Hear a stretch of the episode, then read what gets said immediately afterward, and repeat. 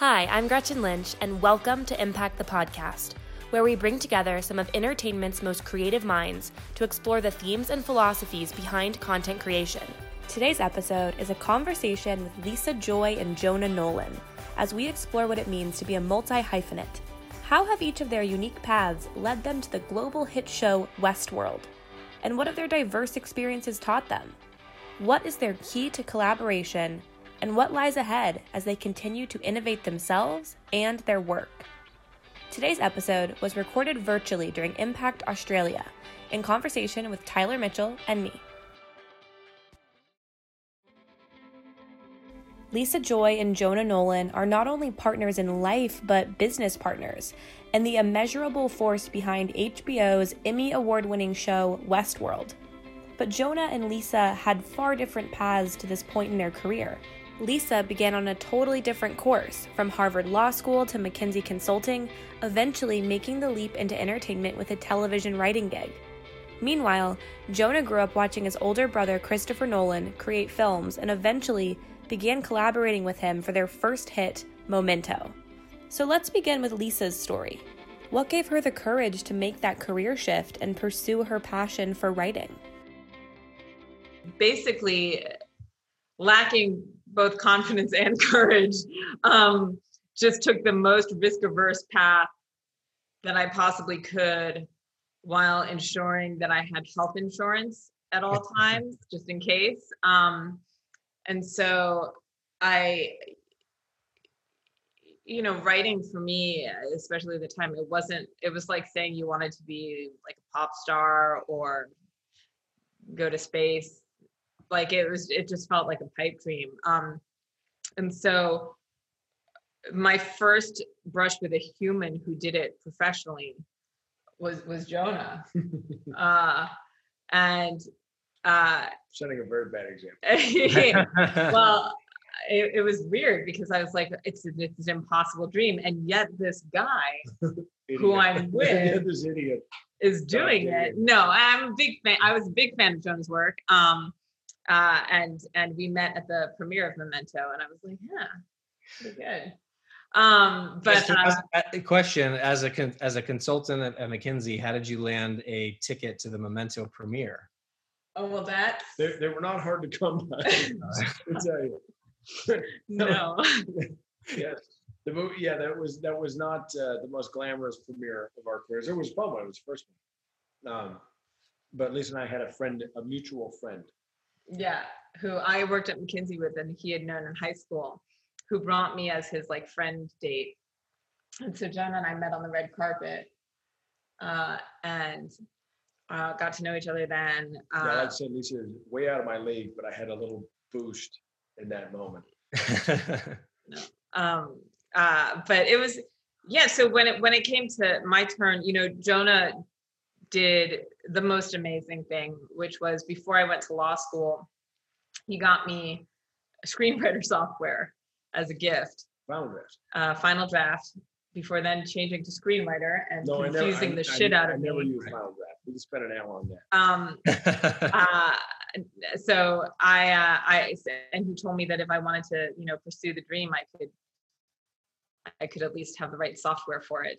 Uh, up until that time, I mostly worked in, you know, poetry and just doing stuff for myself. Um, and so when I went to law school, I just, I wrote my first screenplay then. It was a comedy that has never seen the light of day. Uh, I don't think anyone's read it. Um, uh, it was one where you cut your teeth on it. And uh, after that, as I was studying for the bar, I freaked out because I realized I was going to have to be a lawyer or a consultant. Um, and so I hurriedly, I, I thought TV was kind of interesting because there was a kind of path in it where you could get health insurance. These these risk averse steps were uh, were really a hallmark of my of my rise here, of my glacial rise. The goal is decisions.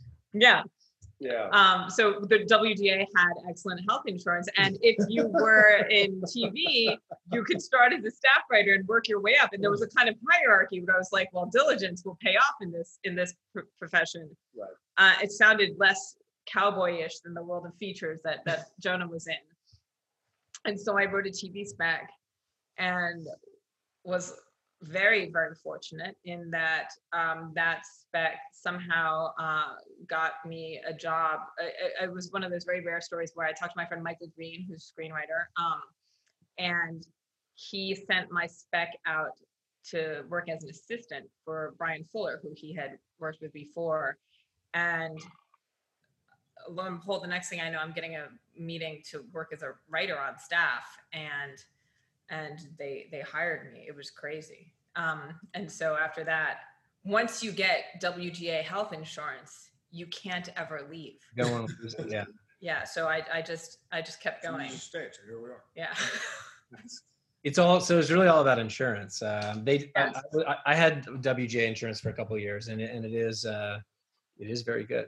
Well, it's nice to feel kind of like you have a real job sometimes, you know, and especially starting out. Then I, I think maybe people are braver now eh, than I than I was then or something. But I didn't have a huge nest egg or anything to uh I didn't have financial support. I don't think it's people are braver. I just think there's no there are no jobs anymore. Yeah. so it's like if you you know if if the if your opportunities are limited, you may as well pursue something you actually give a shit. Yes, and and it's low overhead to be a writer. You essentially need paper and a writing utensil. Yeah. It's a lot cheaper than cinematography. Yeah, so so that it has that going for it too. Um, but yeah, I mean there is a path. I thought of writing as a craft, you know, not as a God-given right bestowed upon me from some muse, and I think that was helpful uh, because it's nice to feel that you have control that with some kind of commitment to the arts you can improve and hone and find your voice as a writer as opposed to the sort of more mystical interpretation of the arts which i think relies on some kind of a priori bend or some you know stroke of genius uh, hitting you. Uh, so you know, I don't know, maybe you do need that kind of stuff. But for me, the only thing you can actually control is the work right in front of you. So I prefer to focus on it that way. I do think also that having a, a um, support and a kind of living wage for starting writers and starting assistants is important. You know, I think it's something that we try to keep in mind at our production company. You know, I think that uh, thinking of it as an indentured servant kind of position is incredibly detrimental to the diversity in the field, you know, because some people can afford to be indentured servants, you know, if they have help with their rent or don't have a lot of college debt. Um, a lot of those people are not minorities. A lot of those people um, are not first generation, you know, Americans like I was. You know, they're not. They're not. They're not of that ilk, and so they get weeded out before they can even begin. Uh, so I think that a degree of inclusivity really begins at the start at a sort of bare minimum workable living wage for the lowest uh, people on the totem pole when they start off in the creative fields. Going back to origin stories, Jonah, let's hop over to you. How would you say your adolescence or growing up influenced your decision to pursue this career um, and hop into this field of entertainment? Yeah, I kind of got stuck with it. I was uh, born um, many years after my brother. And by the time I turned up, Chris was already making films. Some of my earliest memories are, are of Chris um, and and uh, and his his great friends Adrian and Roko Belic, who are both documentary filmmakers and, and excellent ones, uh, making Super 8 stop motion films in my uh, in our house in Evanston, Illinois, when I was two or three. I mean, these are literally some of my earliest memories. Um, so it's a trap that even if I wanted to escape it, uh, I would have had a hard time getting out. We, we, just, we were always talking about movies. I was always watching movies being created. And so even though we didn't know anybody in Hollywood, um, and we had no connections to speak of and no connections to the business, my dad was an advertising copyright copywriter and, and, and marketing guy. And my mom was an English as a second language teacher and a flight attendant uh, for a very long time and we never lived in California. We never um, had any connections to television or film business whatsoever. My dad, at one point, the closest he got was he wrote, he met uh, while he was working in the advertising business, he was like a madman. He was, you know, Madison Avenue, 1963, 64. He hated it, moved to Chicago, got a job at um, the Ogilvy's, I think. Um, and occasionally would get sent to Los Angeles to, uh, to, to supervise commercials they were shooting and made friends with a producer on the TV show The Monkees. And he was like, "This is it, my break." He always wanted to write TV. He's like, "This is my break." Uh, so he wrote, and I still have somewhere a spec episode of The Monkees. I don't think I've ever told this story before. He wrote a spec episode of The Monkees and uh, sent it to his producer, and waited to hear back. One of the features of the episode was that it featured um, a, an old Edison style uh, record, which you know the, the very beginning of, of, of, of record playing and, and, phonographs, they were arguing, you know, sort of trying to figure out what was the best form for it. So you had the disc style ones, which of course became ubiquitous, but you also had a scroll style one, more like a, a cylinder. Cylinder is a wax cylinder phonograph. And so my dad wrote this episode that revolved around a mystery that Monk was trying to solve because they got this wax cylinder phonograph that appeared mysteriously, had a coded message on it. Um, that's why the phonograph at the end of Westworld first season, first season finale features one of those in the foreground of a shot with sort of tragic outcome with uh, Dolores and Arnold. Uh, couldn't resist. That's so the sad end of my dad's story was uh, he never heard back from the producer and he just figured, oh, it's, you know, LA bullshit people. He seemed so enthusiastic about helping me and I never heard back. And then he got a letter with the script returned to him several months later. See, I shouldn't laugh. It's sad. The producer that he befriended had died. Uh, so that was the closest he got to television. Uh, the classic breaks didn't quite go his way. Um, so I, you know, growing up in a household of somewhat thwarted creative ambitions, and then my brother, who just just kind of doesn't see, it never seemed like a risky risk taking person exactly. He's quite English and quite a uh, bit of a pom, as they might say, as our audience might say. Uh, lovely guy though, um, but not much of a risk taker and uh, and somehow from the very beginning, from the age of about six, when he on a rainy day borrowed my mom's uh, or my my mom encouraged him to borrow my dad's Super 8 camera. He just started make, making movies and he never stopped. And when people would ask him what he wanted to do, he would say he wanted to be a filmmaker. Which meant, of course, that I did I wanted nothing to do with making films, and was dead set on a totally different track, um, barreling in the direction of I don't know what you know, I went to D, went to school in Washington D.C. Wanted to work for the federal government, and then kind of got three years into that path before realizing that the family curse uh, struck, and I wound up with an English degree with a specialization in screenwriting. I mean, it's kind of pathetic, really. And then Chris and I drove when he decided I had been bothering him, bugging him to move to Los Angeles. He's like, you got to go to Los Angeles. You, know, you want to do this thing, and you're in London, and London is a very was I think is a very different environment, operates on a slightly different principle. It's possible to make your first film in the UK, but it, the, the deck is really stacked against you. Um, and I said, "You're really going to move to LA?" And him and his now wife Emma um, sort of picked up and moved out. '97. I was still in college, and he was casting around. He'd made Following, which was his first movie. He was casting around looking for the next project, and he had a couple of projects which I will mum's the word just in case he ever returns to them. But they were a very different tone, I think, than the movies that he wound up doing. And I pitched him on the road trip. I was living in DC, but he needed a car for LA because it's LA. So we drove out together from DC. I picked him up in Chicago, and then we drove west.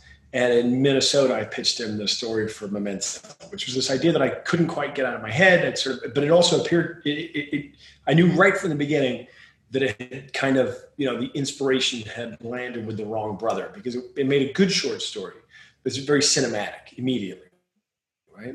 You have him describing words this idea of this guy covered in tattoos and he's remembering everything in images. It, it it's a good story, but it's a better film. And um, and so I pitched it to him on the drive out, and he. By the time I graduated college, I went back to school. He'd secured financing for it. I flew out, and we um, we got to work. He was working as the director on the set. I wanted to learn, learn the ropes, so I showed up and worked as an on-set PA. Kind of started from from the ground up. And that gave me an enduring love of, of production, which led me back after 10 years of writing movies, led me back to, to television or led me to television. Um, because in, in, truth, if you've done your job as a screenwriter, there isn't much for you to do on right. set. You, have kind of written yourself out of a job. This was particularly galling on The Dark Knight when the script was kind of good enough out of the, out of the, uh, gate that I missed an entire summer in Chicago of going to Cubs games and shooting on set because there was nothing to rewrite. so, so uh, I was watching Lisa's experience in television and thinking, you know, that looks collaborative and fun, and I missed the set. You know, or you know, I always go visit set with Chris, but there's nothing for me to do there. You know, between Chris and Emma, they've got it under control, um, and so I missed the set. Missed being there and and having a say in how these things. You know, screenwriter, you get very frustrated with sometimes. I had about the best gig in town because I'm related to the guy who's uh, you know who's directing my work, um, and so my opinion could be heard. But even even in that, film is is really still. I mean, the screenplay is massively important, but it, you know it really is in a sense a director's medium, they, they really have the final say. Um, and in television, it's not the case. In television, the writer is in charge, uh, and so that missing the set, missing that, you know, that experience, and wanting to take on more um, responsibility for the creative decisions on set, the casting, the, and ultimately the direction, uh, led me to TV, and we've been kind of uh, we've been doing it ever since. So, speaking of transitioning to television, that's a huge change from a features career, especially in a time before TV was really very cool. So, for somebody like Jonah, who has some of the biggest credits of the last two decades The Prestige, The Dark Knight, Interstellar, just to name a few what went into that choice? And how did he measure the risk versus the reward? Well, I, think, I mean, it's so funny. I mean, I, we've been doing this for about, I moved to LA about 20, 21 years ago. And so the career, my career now has spanned pretty much equal parts 10 years of writing movies exclusively, and now 10 years of, we're still working in, in film, and, and, Lisa just directed her first film. Um, but the TV thing, you know, kind of became all consuming. I wish I could tell you that it was a sort of a grand strategy there. Um, certainly, I was aware of the lingering stigma at that time that if you were, as a writer, I mean, this is the irony of it. If you had a writer, uh, sorry, if you had success as a, as a screenwriter, right? That was considered, you know, that's what all the TV writers were kind of working towards. And yet, what I was looking at with TV is, well, wait a second, as a successful screenwriter, you have very little say in how your work is adapted, uh, and how, in how, sorry, in how your work is brought to the screen. Um, even the most successful screenwriters, really, it's, it's almost like you know, writing a recipe for a dish you never get to cook or taste. Um, and and so in television, you saw, and I readily saw through Lisa's experience, they're much more hands-on in producerial capacity right out of the gate. I mean, I went down to visit Lisa on the first set she's working on, and she has a level of responsibility, control, and input that you'd only dream of as a screenwriter. So even though at the time I understood that I was making a somewhat unorthodox choice to go all in on a. I, I think you know I, I, went in for a general meeting with J.J. Abrams and, and, we hit it off and talked about movies for three hours and then an hour three of a general meeting I was like well you know uh, I do have this idea for a TV show that Lisa and I had talked through kind of extensively because it was an idea that was kicking around with me and it was kind of a more old fashioned idea for a show sort of a blending of serialized and episodic um, a slightly more old school idea for a TV show. Uh, and I think JJ probably expected that I would write a pilot and piss off and cash checks. But the whole point for me was the fun of, you know, I looked at Lisa's experience with the room and that looked, you know, the, the collaborative aspect of it. Um, when you're writing features, a very lonely job, even though I was working with Chris, but he'd be off directing the last thing we worked on and I'd be writing the next thing. It's a very solitary job. Um, and just a level of creative input and control just like fun. And so I found myself very quickly in New York you know, being asked questions that I had no idea. I remember the first budget call where the head of production at Warner's Television was saying, "Well, why does it have to be X, Y, and Z?" And I was looking around at all the production executives and realizing that I had to answer the question, and I had to make something up uh, on the spot. But, um, but so, TV changed dramatically in, in, that time.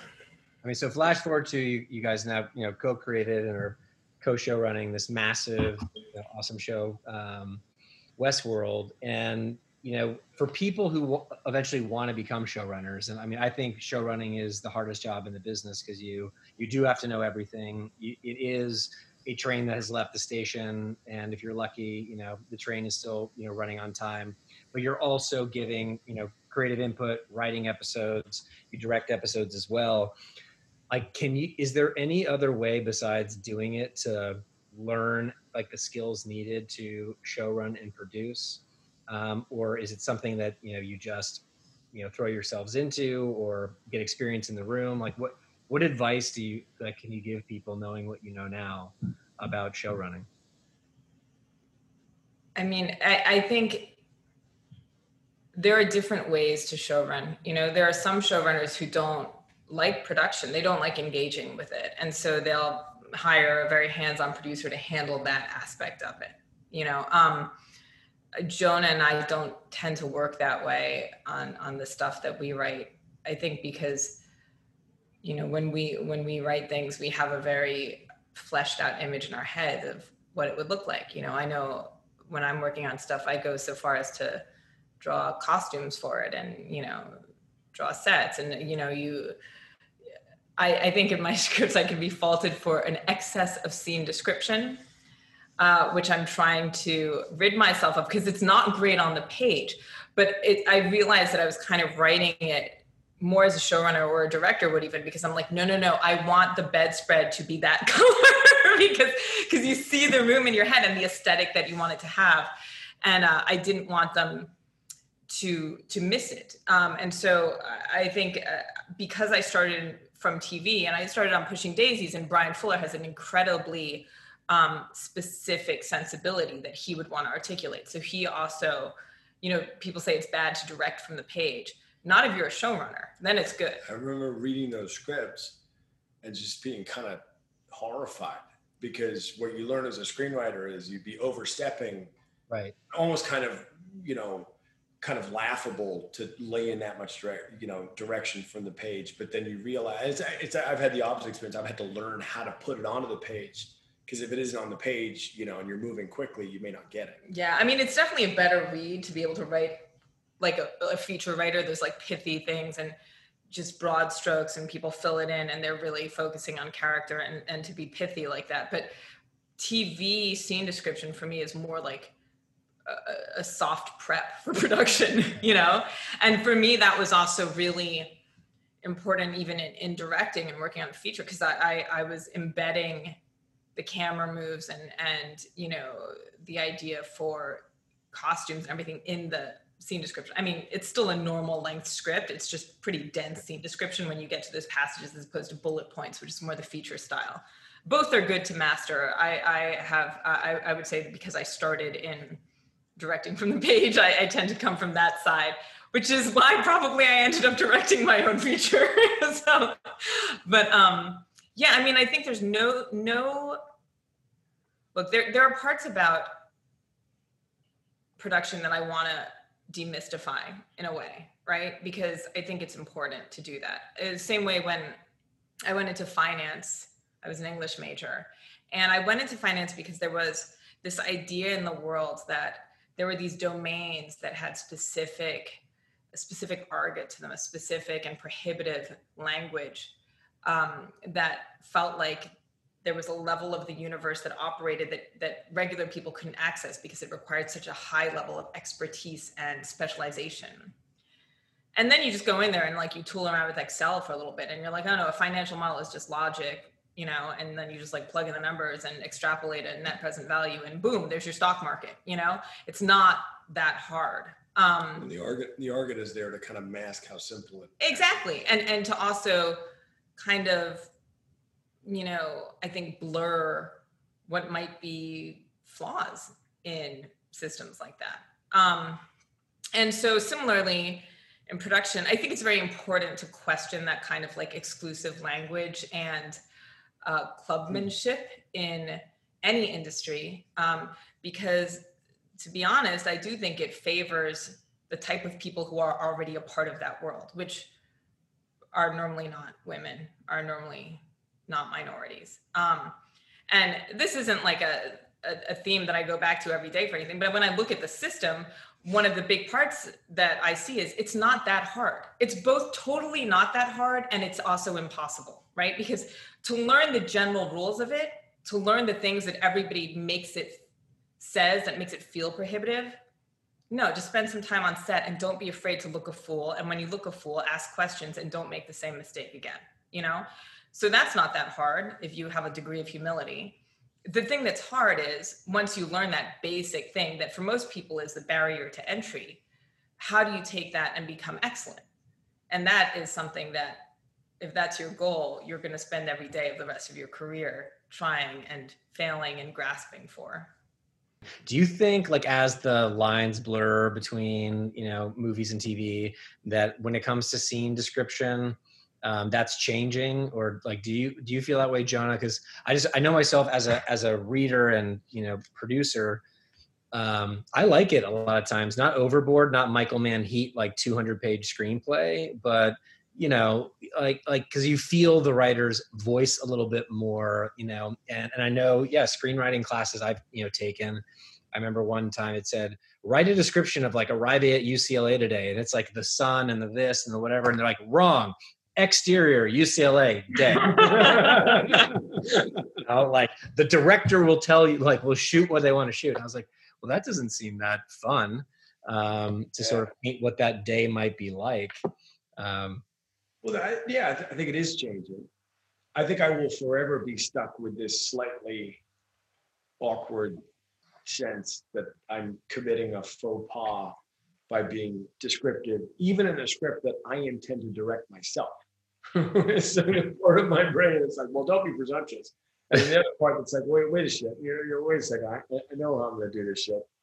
Um, so I think it is changing. I think a large, a large part of the change is that there has been, I mean, clearly, and we're still sort of in the throes of it. it the pandemic may have ended it, but when I first moved to, t- to this town, we, we, were in a moment in which you know th- these cycles go back and forth and back and forth. I turned up in LA in '99. We're still very much in the kind of star system moment where yeah, if you could get Brad Pitt, Tom Cruise, or Will Smith attached to your script, you were going to make the movie.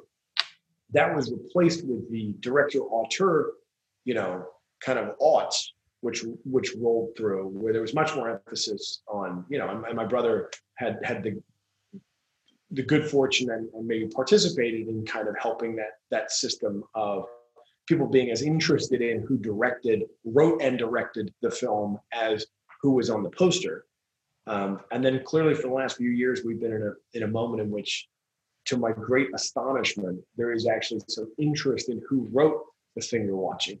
Less so with movies, more so in the showrunner capacity, because and it's always it's always struck me as somewhat logical, right? The movie screen is really big, the images are big, the story is short, it's two hours.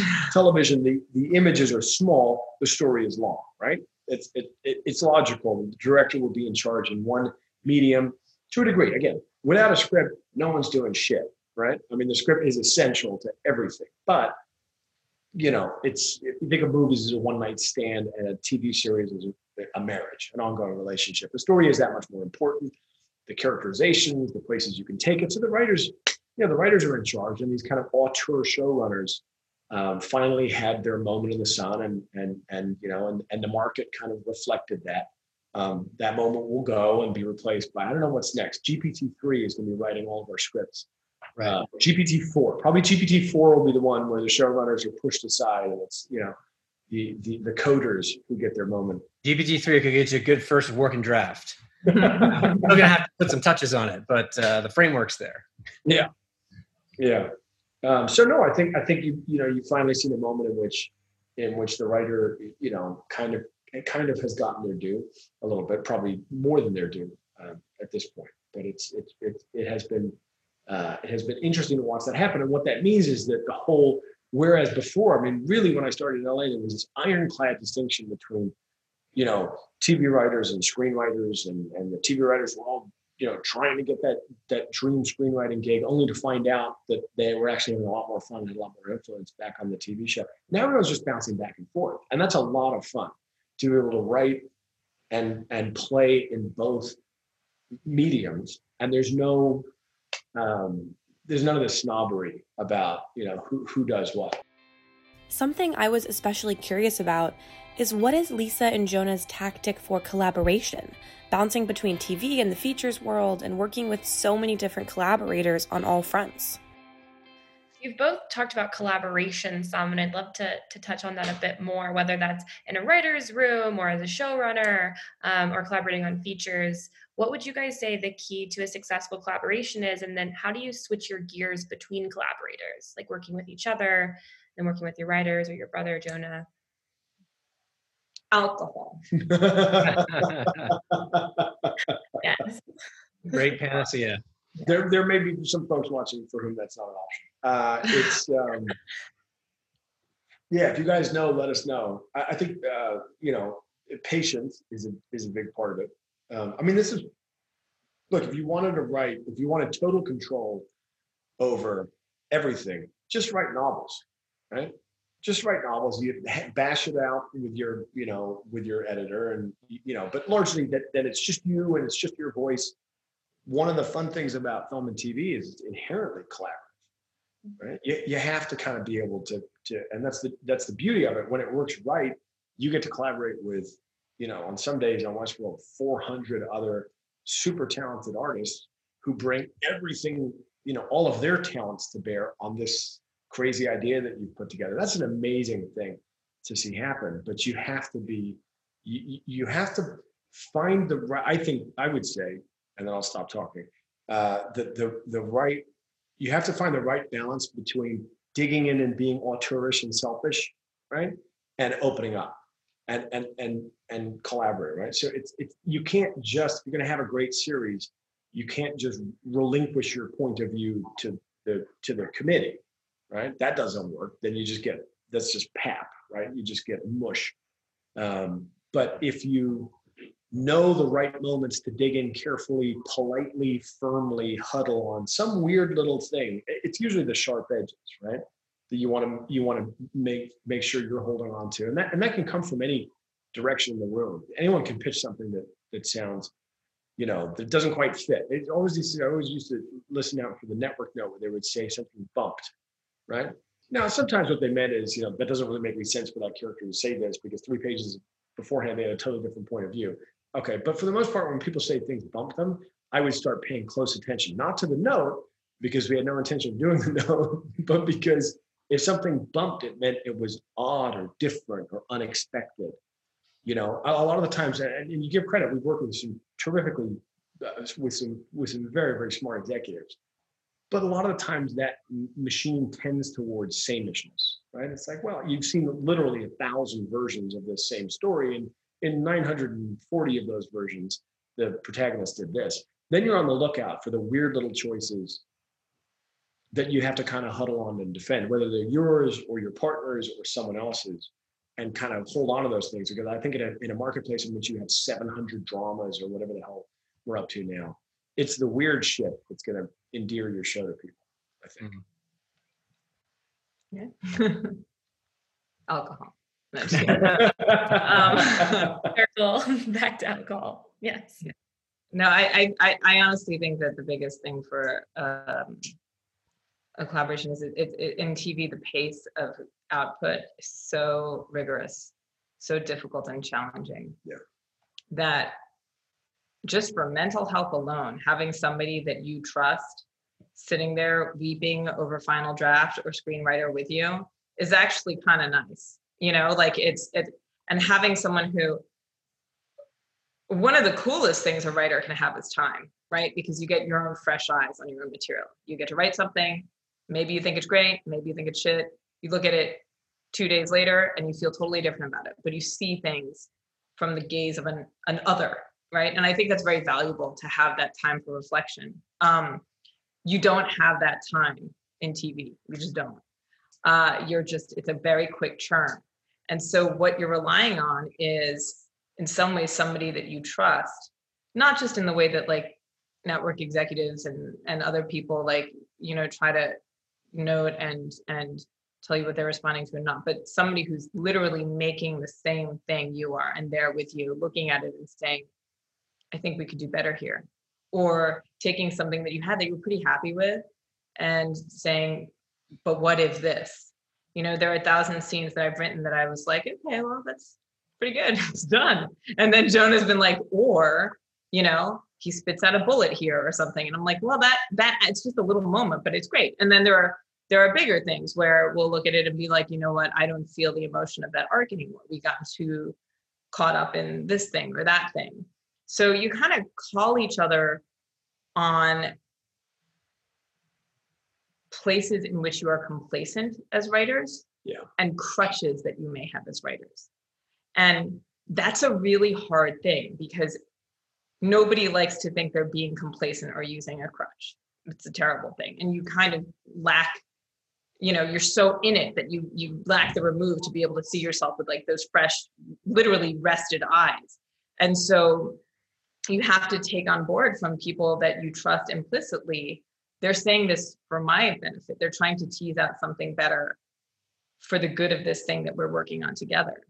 And, you know, to be able to appreciate that as a gift and to think, you know, when I partner with Jonah on on writing something, I don't really think of myself as a writer and him as a writer. I think of it as this is a thing that must be brought to life. And, you know, we both just have to give it our all and try to figure it out and put the best of ourselves in it and hopefully not fuck it up. yeah, no, it's a really good point about the the the back and forth of it because I think you know there, there is something to be said for being pleasant to work with, especially in TV, right? Disposition counts for a lot. These things are difficult, but at the same time, you know, calling people on their complacency or their bullshit um, can be vitally important. I used to say in my collaborations with Chris and then and then with Lisa, you know, if if a point hasn't been argued over, it's probably not strong enough, right? Especially if it's a bold choice, right? You you live for those moments where one of you pitches something and the other one goes, "Ooh, fuck," right? Yeah. Right. All right. You know, and you feel yourself pushing pushing through cliche and and sort of that kind of you know the shit that GPT three is going to wrap its you know, probably has already assimilated, right? It's like, oh, and this is where the you know the hero's journey, all that shit. It's, you want some of it, and then you want some choices that are genuinely different. And with two of you bashing through it, if it's the right people and they have the right level of respect for each other and they can, you know, and they're open to it, um, but they're also careful to preserve, you know, you know, the, the, those weird little choices that that only, you know, that that one kind of only happen when one person goes away with something and just sort of goes, you know, and thinks for 72 hours and comes back with this one tiny pearl of something a little bit different. And to listen to look for those and, and sense them and respect them. Um, which makes it as a showrunner one of the most important things you're doing as a showrunner is is rewriting the other writers who are working for you. And i actually find that personally to be one of the hardest parts of the job because if you respect them and you respect the work they've put into it when you find something on the page that shines you you desperately want to protect that and then mm-hmm. sometimes you know, it, you know that, that can be very difficult. I actually find rewriting other people's work, which is an essential part of the job, is is very very challenging. Mm-hmm. Well, and it happens in your own work, right? Like you'll have a scene that you absolutely love, you know, and then when you're looking at the broader script, you'll be like, "Fuck, this scene." Which is one of the ones I'm most proudest of in this. It doesn't fit, it doesn't service the story in the way that it needs to. It's fallen by the wayside it happens on the page, it happens in the cutting room, it happens when you're in production and you're running out of money and you have to suddenly cut something, you know? And, you know, if when you're in charge of it for yourself, you realize it's not that you hated that scene, it's that choices had to be made, that there's a hole that you're looking at. But it's really hard because there's there's this, it all happens both slowly and quickly, right? A script starts to evolve, one change leads to another and you don't want to make a writer feel bad if they're like wait i thought i wrote this great thing because sometimes the answer is you did and god damn it i can't believe we had to lose it you know so i i'm pretty proud on westworld that the person whose scenes have been cut and never shot the most it's definitely mine so i can legitimately say to any writer I've still got you beat in cutting more of my scenes than well, yours. I would say we're at something of parody because for the pilot, we wrote all this lovely stuff for Thandie's character. I directed it. I was very proud of it. And then similar process, oh, yeah. we realized looking at the pilot that the thing, the thing that was making the pilot sort of a nine course meal was there's a whole dream sequence in which Thandie wakes up on the cutting, you know, on this on the surgery table and kind of you know staggers off and sees where she really is and that was when you're directing things there are things on the page you're like all right i'll figure that out there's some coverage here and that was the thing i spent the most time thinking about most time working on and you looked at it in the cut, it's analogous. It's directing, but it's it's a similar creative impulse. It was simultaneously the work that I was proudest of. It was also inessential to the pilot. Mm. So the hardest creative decision was to take that entire sequence with Thandie, whom we love and whose character is, you know, one of the most important characters in the series. But we had not, you know, that's the beauty of episodic television is we then understood. Oh no, we just build the entire second episode around that sequence, which Richard Lewis, you know, our longtime collaborator, then came in and directed that episode and and, and directed everything else except for that sequence. Every time I see that sequence in that episode, I kind of grit, I kind of, I kind of clench a little bit um, because of the work that, that we put into it. But that's part of show running is knowing, you know, is knowing when to let go of some of these things. And there are, to your point, often the things, and I, I've always thought there was something of a connection here, right?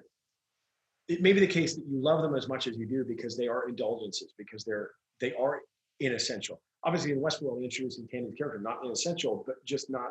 The pilot had begun with, you know, with James Marsden. You know, you had you know James Marsden and Rachel Wood, and sort of you were you know you had a you, you know you just look at it and start to figure out oh these this is how these things sort of break apart. Um, but my first gig, one of my first gigs was was coming on. So I'd written the Prestige. We were supposed to shoot it. Warner's then got nervous about. We were supposed to shoot it with with with uh, with Jude Law in 2003, and then the studio got nervous that Chris was going to make Batman Begins directly after that, and they they got really antsy and they said, "Would you mind putting that movie aside for a couple of years and just going into an early prep on Batman Begins?"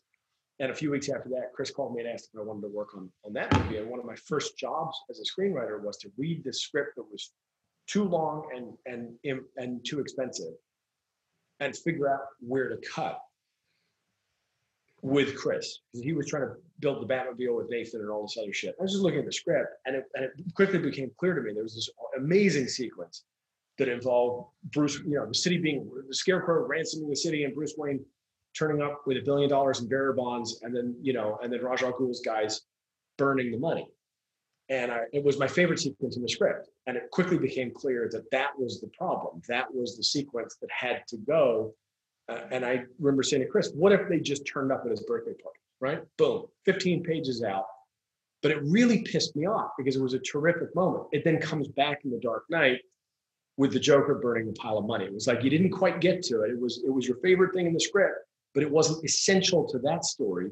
And you hold on to it, and you're going to build an entire second episode out of that moment with, frankly, more essential character, a, character for whom that moment is that much more important. Um, so that's the nice thing about show running that's on TV is you have all these great ideas. When you're saying killing your darlings, you know, in a movie script, maybe it never comes back. Or in a TV series, I guarantee you there's another episode coming up where you're going to be very grateful. You know, you'll be very happy that you have that idea. Lisa recently stepped into a new role as the director of her debut feature film, Reminiscence. Her experiences show running and collaborating on TV informed her experiences as a film director, and vice versa. it, was a it was a thrilling experience it was a lot of fun i was lucky enough to have the best collaborators not just uh, truly my dream cast for for for every role i starting with hugh who has been was in it with me from day one i literally flew myself to new york with no studio backing me no no nobody saying i had a movie just a dream of directing the script. And I was like, I would like Hugh to be the lead. And I somehow fooled him into meeting me. And I sat in his kitchen and I just just talked to him for a bit. And I was like, I'd like to direct this movie with you as lead. I mean, in retrospect, it sounds completely bonkers, honestly. Um, but uh, he- we must have had symmetrical bonkersness because he agreed to go on this crazy ride with me. And from then on, you know, it, it was always the film is not from an existing property. It's an original and it's uh, sort of I'd say neo noir. It's you know I, i've always believed that there shouldn't be this kind of dichotomy between films that make you think and feel that have a sort of philosophical even aesthetically like um, more art house bend and films that make you fucking cheer and eat popcorn that kind of commercial slash art you know polarity i think is an artificial distinction um, and so I wanted to make something that satisfied all the different things I look for when when consuming um, a film, and but I knew that there wasn't a lot like it out there.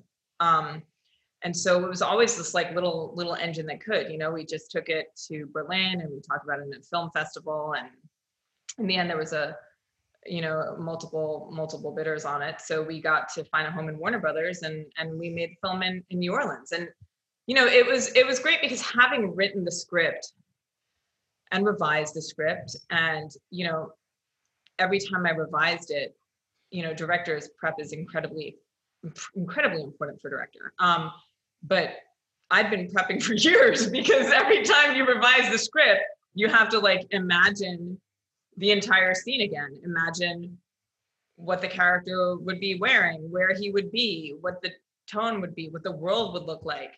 And and the more you kind of press on, and then and then once I attached myself, I attached myself as director. it's weird.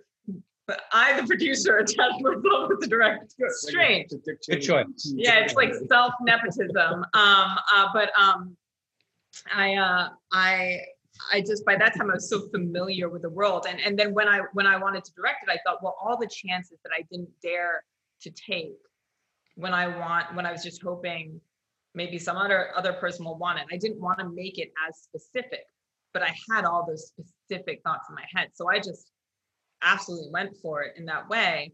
And and you know you never know you truly never know um, how something will be received. And i actually literally never know because i don't read the reviews or talk to anyone and i'm basically a hermit so it's great. Um, but the one uh, you know abiding kind of um, mark i have for for myself on it is just like did you set out to tell the story that you wanted to tell and can your collaborators be proud of their work? Do they feel proud of their work you know? And if i can like say that then i can kind of ignore the rest of it you know? And so so that was the good part about filming that because i had the best collaborators and clearly knew the script inside and out. Um, uh, and and it, it's been remarkable seeing it evolve um, and getting to work with this team of friends and allies and inspirations as we all kind of just mind meld, you know? Um, I, I think it's really there and exists in the state it does because people really went above and beyond uh, for for this film and, and for me out of out of friendship. We had a very special kind of culture there. And did it feel good or different to have so much time, you know, for a two-hour movie versus you know days on a one-hour big show? Well, um, I would definitely not consider the shoot leisurely. um, one of the producers on it who's done like a ton of movies has been like, in my entire career, this is the most grueling schedule, the most insane movie shoot I've ever seen. You're insane because I broke all the rules. And, and these are the things they tell you not to mess with as a director, right? Children, check. Animals, check. Water, check fire, check. Crazy new technologies that you invent, check. A weird technology, by the way, that involves shooting each scene twice using a lot of string to measure hypotenuses for yeah, camera angles. A lot of hypotenuse calculation, like a lot of deep geometry went into it. Mm-hmm. Uh, and it feels you I, I, don't think you can tell on the uh, on the screen how much goddamn math had to go into this thing, which is the point. But there was far more math than I thought I was going to have to do. I mean, literally, I would sit there calculating, okay, a squared plus b squared equals c squared, therefore, um, uh, which is which is totally bonkers. So it was not leisurely. Um, uh, it was it was quite a wild ride. Uh, you know, I think when you're doing something that's kind of off the beaten path, Warner Brothers, you know, was very very supportive of it. But of course, I'm not going to get like, you know, Batman kind of budget, but I wanted it to have an epic scale with huge fight scenes. And, and, you know, so I had to be really creative. And one of the things that we learned in Westworld was how do you get outsized scope on a relatively small, smaller production? Like, how can you look like a feature and feel like a feature when you'd have nowhere near the money a feature has? Um, and and that skill was part of what my philosophy for making this film was was I know I know how to stretch a buck due to Westworld. Um, and in, in, of course, in a TV series, you can amortize your standing sets, which is huge, right? Um, and so there's a lot of like sunk costs that you don't really get on on a feature that you get in TV. So um, whereas you know you have more time for a feature, you don't get that same amortization. Um, but I would say that Westworld, people would be like, "Is this the hardest thing you've ever done? Directing must be the hardest thing you've ever done," and it was hard, for sure. Um, show running um, a show on TV and keeping all those things running is is totally harder you yeah. know i think because you you can be very single-minded in your focus when you're on a feature um, in a way that when you're when you're show running you are a business person a director a writer of eight features at once yeah i mean it's it's totally crazy yeah i think people underestimate the producerial responsibilities of showrunning. So I'd written movies for 10 years and then I went in for this general meeting. And before I know it, I, I likened the TV experience to getting your tie caught in by shredder. Right. It's kind of like, oh, I'll do a little, oh, I'll dabble. Oh, yeah. so, you know, five years later going, what the, what just happened? Yeah. Um, but I was surprised from the beginning at how many more phone calls I had to make. I was like, oh God, wouldn't it be nice to be, cl- oh, the phone's ringing again. You know, how are we going to make, there's a lot of producing that goes into show running. I think people underestimate that even if you divest yourself from, even if you hire, you know, a terrific producing director and you set the show, some people literally set the show deliberately as far away from themselves as possible so that they can't get sucked into that world. There are still, you know, an immutable oh, base level, anti level kind of number of phone calls, questions, decisions. You're hiring the directors, you're firing the directors. And by the way, we we don't do this alone. We have a great team here. Yeah. Our production company. We work with Athena Wickham, Hallie, Noreen. We have an incredible team of partners. Yeah. And even with all of their expertise and all their help, it is it's really hard to. I mean, if it weren't for them, we wouldn't be able to write one word ever. The, the volume of decision making that as a unit and, and and as Lisa said, we we have you know slowly grown into this um, production company with an amazing group of partners, but the volume of decisions that we all make together on a given day when a when a show is moving forward, you know, especially in and around, you know, hard prep, you get into a place where you're making easily two to three hundred full tilt creative decisions yeah, a day. It's crazy, and it's yeah, I can. Email, I can. I'm going to check my email right now to tell you how many unread emails I have. Are we're you not, ready? We're not in production right now I mean, it is kind of bonkers. I have just how many. Yeah, but I, I I have I have sixty three thousand five hundred fifty four unread emails. That's yeah. That's probably that's probably you know three seasons of, of Westworld and a movie or two, and I mean it is kind of at a certain point the email just becomes like a Twitter feed where it's kind of like uh, not on fire, not on fire, not on fire. Yeah. Um, and then text becomes the only way to actually get a critical decision out. Of yeah. And then the production meetings just become a nonstop onslaught of the production meeting one end, and then you go to the sidebar, and the sidebar lasts for an hour, and then you're literally trying to go to the bathroom. And you got people asking questions in the bathroom. Uh, oh yeah, no. When you leave the office to go to the bathroom, like four oh people will escort you to you the bathroom to ask you questions. Steel. Yeah, um, and it's great. Be careful what you wish for, right? If I was sitting there feeling slightly lonely, you know, screenwriter in a tiny little office at Warner Brothers, you know, be careful what you wish for. Lisa and Jonah's work, while science fiction or just past the edge of what feels humanly tangible, also seems very real or not too distant from what we know, especially when thinking about Westworld and how much our own world has changed in the past few years in regards to big data, AI, personal privacy, and even global politics. We see through this show a conversation about humanity and morality when dealing with these big concepts or even more ground level interpersonal relationships. So, how much of what we're seeing on screen is really a reflection of what we're experiencing in the real world just through this science fiction lens? A lot. Yeah, so, sort of, at the same time, constantly trying to kind of push it back a little bit. Because if you're simply, you know, Westworld is science fiction. One of the reasons I like science fiction is that it it uh, if it's done right, it tends to age well because it's not really addressing the narrow range of au courant kind of you know topics.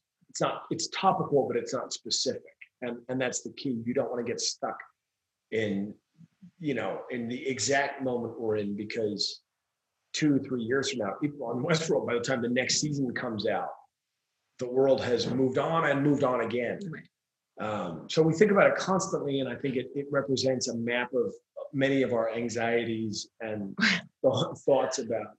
Yeah it, that is it's it's a weird kind of it's a weird thing. I think it's not like we see the world and think okay this is an issue that we're going to tackle right now. You know it's more we live in this world and you feel you absorb the currents of the world and you Yeah. and and and and you know the fears that you have just as a human. And you naturally i think everybody naturally tells stories in their heads right? That's why there are conspiracy theorists. That's why there is fiction. That's why there is you know forecasting. Like humans have an innate and inalienable ability to forecast from one thought into future thoughts. And it leads to both brilliance and also craziness like total craziness and paranoia you know? And so uh we're no different though. You know we uh, i remember first season uh you know we we had the stories of dolores and maeve and after it aired a lot of people were talking about whether it was a reaction to me too. And the fact is it was all shot before me too had even happened you know? Uh, but me too was a reaction to what was happening in the world right? And as a writer and as humans living in the world you feel you feel society you're part of society. So i wouldn't say it was a reaction to any movement. It is all part of the same movement right? We're all fumbling to figuring out this world and seeing where it could go. You know right now we're in a period of what feels like a, a tipping point on so many levels political um, environmental um, economical uh, technological. There's really very little knowns which makes it a ripe time for conjecture which is what sci-fi has always been about. And and and sci-fi and genre is the oldest in my mind of writing styles because it, it starts its roots are in you know I, I used to read greek mythology all the time right? And that's kind of genre. I mean i guess then it was religion but it's to us now genre right? It's uh what is lightning it's a dude called zeus who's pissed off and he's throwing shit down at the earth to smite it i mean that's a superhero right? Um and and we've always told ourselves stories to try to make sense of who we are now where we could be going and what could possibly go wrong. And this is just a continuation of that trend. Even the most successful people have wanted to hang up their hats and walk away. Things aren't always smooth sailing, but ultimately, it's about having the grit, perseverance, and passion for what you do to keep pushing on. in so many ways um, you both are just on top of the world. You're partners professionally you're partners in life. Um, you just finished writing and directing your first feature. Jonah you've got some of the most incredible credits of the last you know several de- decades.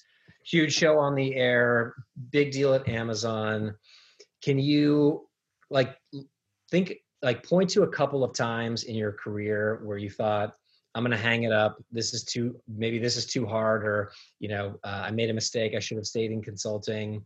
Um, that you like where you had to like to pick yourself up and kind of battle through the rejection and tough times and critics or things that, that everybody um, faces. Se- Season one of Westworld for sure, um, without a doubt. No, I, I mean, literally, we had, you know, I like I said, I, you know, I was still in college when Chris was adapting my short story. I came out, you know, I saved up some money in DC, came out, got a cheap, shitty used car and a candy bar Nokia cell phone, and we were making movies. And there was a blip there in the beginning where we shot Memento, and you know, we screened it for everyone, and everyone kind of said, "Well, I love it, but you know, the audience won't like it." You're like, "Why?" They're like, "Because the audience are fucking idiots, and we sell movies to idiots." And we're like, "Shit!" So we sat on it for six months, and then people who financed it were foolish enough to finance their own distribution company to put it out. And from that point onwards, it was you know, honestly, it was like, you know, I would consider, I talk about my struggle, but the truth is my struggle has been like, you know, sliding down a greased banister into a fucking pile of money. I mean, my version of Hollywood is, you know, I'm a white guy, right? And, it's only in this moment when you're starting to realize, oh shit, and you know, maybe I didn't know anybody in Hollywood, but the meritocratic part of this town was maybe a little more merit, you know, a little more, uh, a little less meritocratic for me, especially watching my wife's experience. Uh, but for the most part, you know, we've been we've been working hard, having good ideas, but very very lucky. I remember my brother at one point asked a filmmaker whose name will go uh, on very early on when, when Chris was still painting painting houses, not not painting painting houses, and I asked the filmmaker what's the most important thing in a career, and he said in passing without stopping, literally luck, and kept walking. And we thought for years, what a dickhead, right? And then as I get older, I start to realize, oh shit, actually, there's quite a lot of of humility in that statement, right? L- luck is a factor, right? Um, you, have to be a little lucky, and you're a little luckier, you know, if if uh, if, if you're not a person of color, if you're a man. That said, um, we definitely had some ups and downs. You, you know, enough of these things. We ran into the first season of Westworld with that confidence, the confidence born out of you know 13 years of largely getting your way and making making movies, and they all kind of work.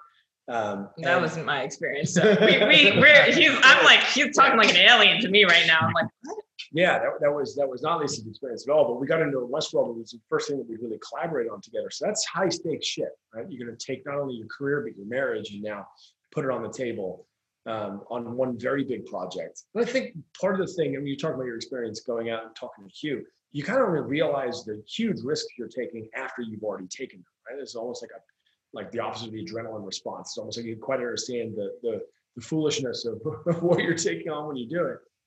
We wrote a cool script.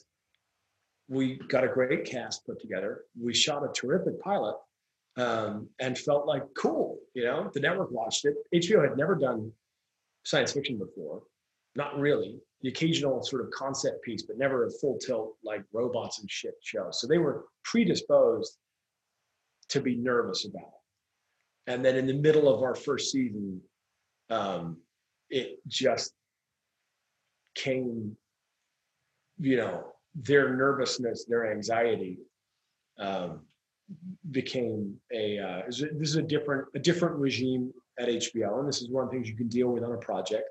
It, it's almost, it happens so often that it's almost the rule rather than the exception. You will sell a show or a film to someone. And by the time you're in the middle of shooting it, they'll be gone and you'll be getting their aggrieved phone calls, you know, and emails saying, God, you know, how could they, you know, it's just, there's enough churn at the executive level in our business that you can find yourself working on something and suddenly the phone rings and it's the person who's now in charge saying, Hey, uh, so, you know, tell me a little bit about the project that you're neck deep in. Um, so our, our experience at Westworld was we believed very much in what we were making. It was excruciatingly difficult to make that first season, both on the page, in production, in post production. Um, and then we were also dealing with the anxiety to some extent of of um, the folks who'd asked us to make it in the first place at the network. Um, and we, when we had to stop, we had to shut down.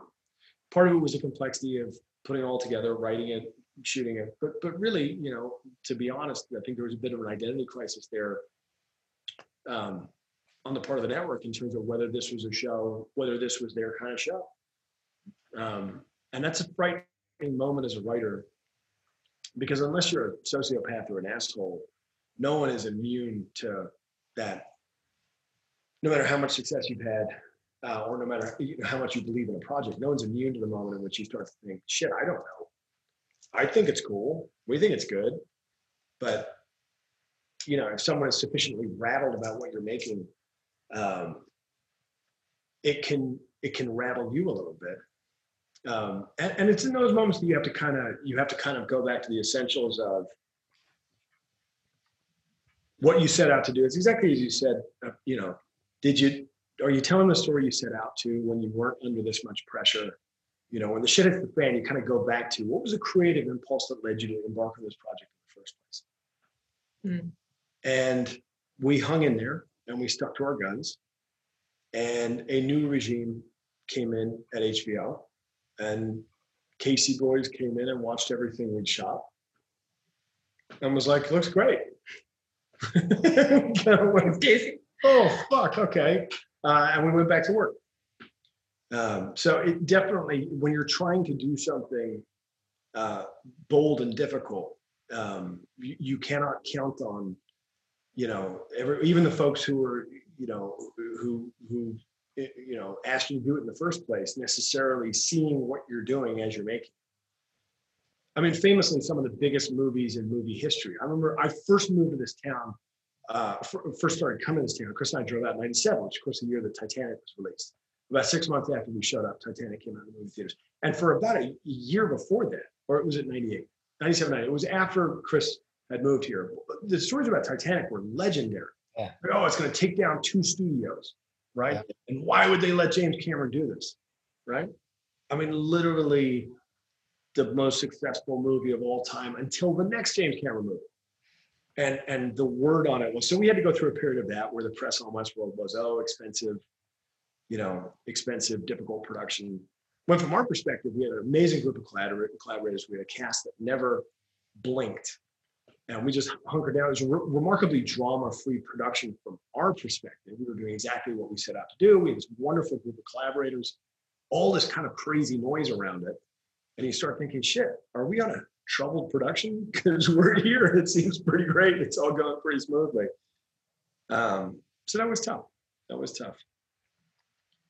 Yeah, I mean, I it's funny because that kind of stuff I find, of course, difficult. I I have written things that I've spent years working on that you know you send it off and you hear but nothing. You hear nothing. You wait, you think it's going to happen. It's like waiting for a boy to call. You know, oh my God, they're never going to call. When does it hit you? They're never going to call. It's just that resounding silence. I mean, there is there is a real sadness to that resounding silence um, and and of course there's a sadness to again i don't really read stuff so i i avoid i avoid the sadness of external entanglements um, in that way.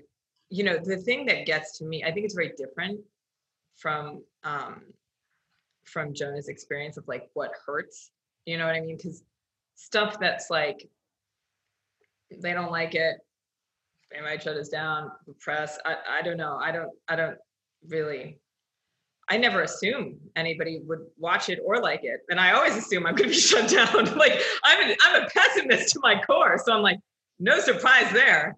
I, you, why why should i be in hollywood with all these brilliant artists working on something that i love? That seems like outrageously insane to ask for. People are starving in the world. Like i never like I never think like, man, no, this it's outrageous that I don't get to do that. I'm like, it's outrageous that I'm standing here. You know, like it's outrageous that we're all standing here. Um, it's totally outrageous, you know.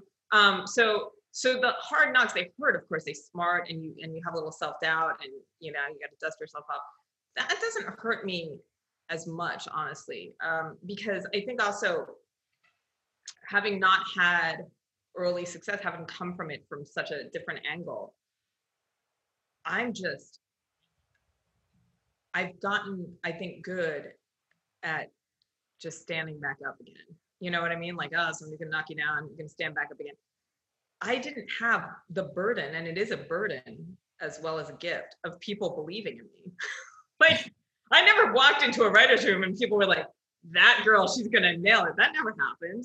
You know, like eh, there was never like the that's you know, it was a different time. I think that time still persists a bit, you know, but the there is something to be said for for working in in through a whole phase where no one expects anything of you. Nothing.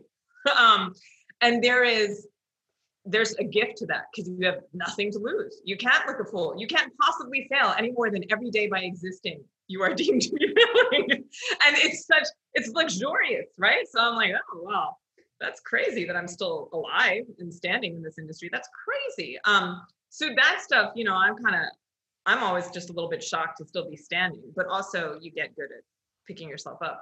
The thing that kind of the thing that did would erode my confidence and cause me to like question and doubt more were you know there there is definitely on a on a on a smaller level not on a public perception level or that kind of level but on a day-to-day level i think you know as uh especially you know earlier on in my career uh, it was harder it was truly harder to get taken seriously not just by you know an industry but when you're trying to do your job you're sitting there and you're writing pages or you're on set and you're saying the lighting doesn't match that lighting you got to switch the lighting right? And it's not like an issue of it's not even subjective it's just like the lighting doesn't match guys you know um and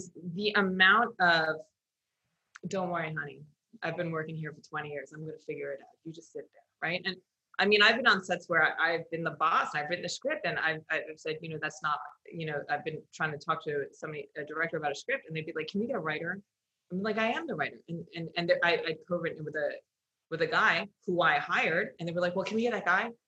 And they were just like, it was just like a, it was like a disconnect. Like they couldn't, they couldn't fathom that I was going to tell them about the thing. They had to get the guy to get on set, and and you know, the craziest part about that is again, it's not the insult itself right which is fine that's just that's just that's their problem but the problem is when it does become insidiously your problem when it happens enough and consistently enough that you start to think do i talk in a very confusing manner that when when that guy says it it makes total sense but if i were to say it it seems like I used to call it the zephyr. I'm just a zephyr blowing through the room. The idea of a suggestion of a thought.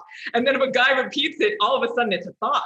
And I was like, and that's kind of maddening because you start to just, you honestly start to wonder like the corrosive effect of having that in surround sound all the time can make you really unclear as to what the hell is going on and if you have any talent or what the hell you're doing there if you even speak english because it seems like no one else is you know paying attention. And and i found i struggled with that a lot early on. I i i, I and, and i think everybody struggles with it. I think women struggle with it. But i think it's changing. As the industry changes and gets more inclusive you get more people who are like you and more inclined to hear your voice and and you get you get you surface these issues and so people are more aware of implicit biases and explicit biases you know but I will say that for a very long time, it wasn't the like, okay, you're not picking up my script or you're not making my movie. I can rationalize that as a thousand things. A, you don't like my writing. It's too complicated.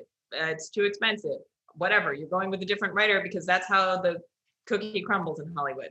It was that more like intimate day to day, you know, what do you mean women can't be funny? Like literally things like that said all the time. Um, and so so yeah but when when you have to deal with that every day and still kind of while having extreme doubts based on that as to whether you even deserve to be there still dust yourself off and act like you deserve to be there and like stare at a page and write you know um i think it gives you it's very it's a trying time um but it gives you a fortitude in a way that's like i got I don't know, that allows you to call Hugh Jackman on the phone one day and say, Can I sit in your living room and pitch you? Because I have nothing left to lose. Um, so I don't know. It's a blessing and a curse. On the flip side of hurt, do you each have a moment in your career that you'll always cherish or hold as truly special that stands out? Well, there was the premiere of Memento where I met my wife. That's pretty good. That was a highlight. Yeah. Hard to beat that. Oh, I have one that was good. I have a picture from it that we will never show. But it was I was nine months pregnant, and just so you know, my child was over 10 pounds. So I was humongous and it was all in this belly. Um, and it was impossible. It, uh, it was impossibly it's like an optical illusion. Yeah, it was kind of weird that I could stand upright. Um, and I, it was during a time when I it was hard for me to get a job because I was pregnant, so it's hard to staff because um, you know you'd be taking leave. And so I had to just sit there and I had morning sickness and I would just write and puke on in a bucket. And it was the first time I ever written anything solely for myself because of my aforementioned um, obsession with having healthcare. um, and so uh, what I wrote was was reminiscence um, uh, in my first and second trimester, and then third trimester, I just gave it to the world to see if anybody would want to buy it. And we went out to dinner and uh, I was sitting there and I got a call from my agent and I walked outside and Jonah took a picture of me reacting because he called and told me there'd been this like bidding war for the script. What was our lawyer? It was Michael. Or it was Michael. It was And- Michael. and I've been in the business long enough to know that your lawyer doesn't call you on a Saturday night at dinner with bad news, right? If no one wants to buy the script, you're going to hear about it Tuesday afternoon. Right? They say Monday morning. yeah, it, it's that Tuesday it's that silence we talked about. Yeah. the silence is sad. They're not calling Saturday evening. Yeah. So I got my phone out and I took a picture of Lisa pacing back and forth with literally you had a notepad on the top of your of your of your belly and your phone in your hand, kind of taking notes. Yeah. And then it's just this amazing look on your face. Because there there was, there was a period in which because you were pregnant and also because, you know, for a million different reasons, you really got to a point in your career where you kind of felt like, like you know, this was I tell people, you know, I wasn't staff, but I was writing from home, and somebody actually told me it's okay to say you're retired, and like, you know, Jonah's doing well. You know, you can live off Jonah, and I was like, you know, um, I think I thought I understood sexism, and then I started working, you know, working with my wife, and realize it's like fucking Serpico, right? You'd be like, wait, oh, you're sexist too? like, how how much of this is out there? oh, I- And it's it's kind of insane. sometimes it's it's been like I am. Culture learns and evolves, you know. Like I, I, my own expectations change over time, you know, as as we evolve in a conversation together. I'm not saying all of it's malicious because it's not, you know. Um, you can internalize it in ways that are harmful, and that's unfortunate because it shouldn't be that pervasive. But I, I have hope, you know. I mean, fuck the assholes who are malicious. Fuck them. Go to jail. But aside from that, you know, I'm all about the conversation. It's cool. Okay, last question, and thank you again for being uh, so generous with your time. Um, if you could have written any movie or TV show throughout history that's not your own, uh, what would it be? Memento, so I could have married that hot chick. I'm not gonna beat that.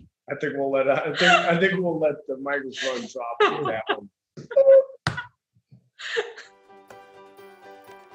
Thank you so much for listening to today's episode with Lisa Joy and Jonah Nolan. And don't forget to follow at impact.development on Instagram and at tweets by impact on Twitter to stay up to date.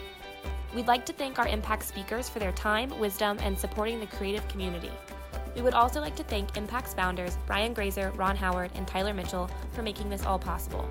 Until next time, I'm Gretchen Lynch, and have a great day.